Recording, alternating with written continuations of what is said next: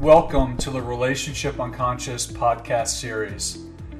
I'm Dr. James Tobin, a licensed psychologist and psychotherapist.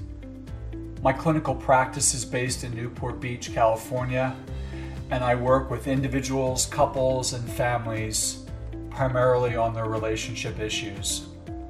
I also conduct psychotherapy groups and interactive educational workshops on romantic relationship issues and parenting concerns. In this podcast series, Relationship Unconscious, I focus on how the mind's unconscious influences the way we think, feel, and behave in our relationships. Although we probably like to think our conscious intentions and desires determine how our relationships play out, unfortunately, that's not really the case. Freud established the significance of the mind's unconscious in determining many aspects of our intrapsychic and interpersonal lives. And since the time of his contributions, our knowledge base has evolved considerably. Drawing from all I've learned from my patients in 17 years of clinical practice, it's my hope that this podcast series will capture just how the unconscious impacts our relationships, and perhaps even more importantly, will help listeners navigate the mind's tendencies, especially those tendencies that hinder the attainment of healthy, fulfilling relationships. If you'd like to learn more about my psychotherapy practice, group and workshop offerings, and other services I provide, please visit my website at www.jamestobinphd.com. That's www.jamestobinphd.com or email me at jt at jamestobinphd.com. A self and a name. Brief reflection in the wake of a college admissions scandal. Despite the notoriety of the 2016 publication of Angela Duckworth's Grit, The Power of Passion and Perseverance, it appears that a significant contingent of contemporary adolescents is trending toward attitudes and behaviors directly opposing the value of effort and, by extension, its apparent psychological, social, and emotional benefits. We would probably all agree that learning from failure and disappointment is a good thing at any age, but humility comes at a cost that some youths seem reluctant to pay. It's not uncommon for teens I see in my clinical practice to say to me, I just don't want to try so hard. I want to reserve my energy. I don't want to deplete myself. If I study six hours more per week, I can raise my GPA but what would I have to give up? More often than not, it is my impression that these statements are made with sincere conviction, not a rebellious bravado, and appear heartfelt. I often find myself wanting to offer some challenge about the importance of goals and ambition, some encouragement to push and strive.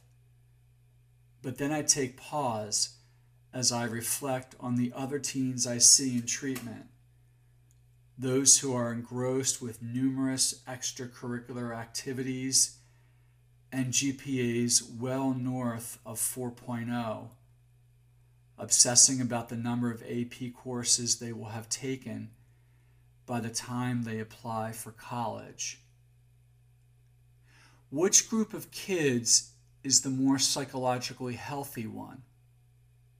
And notwithstanding the answer to that question, our societal pressures for success and prestige so groundless and out of proportion that we may actually be socializing our children to think about themselves and their lives in disturbingly unhealthy ways.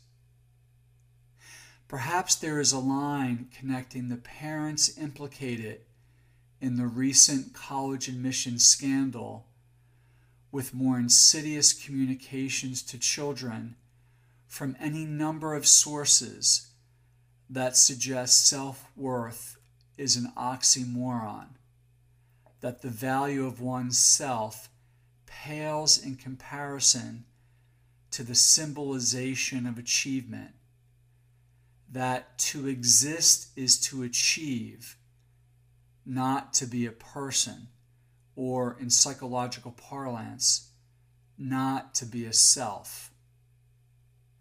Becoming a self involves the gradual and often painful process of coming to terms with what one discovers about one's character and the human condition, each of which is flawed. It involves an emerging understanding of one's strengths and limitations and how these relate to highly personalized experiences of ease and difficulty in social and relational contexts. It centers on approaching disappointment not as something to be avoided or eliminated, but as a key emotional and psychological capacity which fosters the subjective awareness of one's unique vision and voice.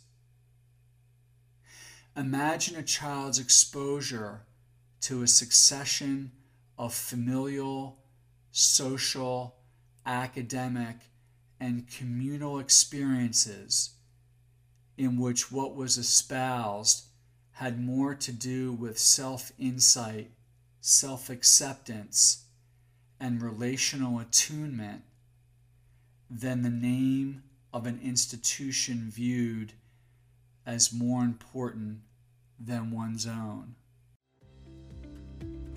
Thanks for listening to the Relationship Unconscious podcast. I hope you enjoyed this episode. If you'd like to react to something you've heard, I encourage you to email me at jt at jamestobinphd.com. Also, please add a rating and review the Relationship Unconscious podcast on iTunes. Thanks for being such a great support of this podcast. Tune in next time for more on how the unconscious influences our relationships.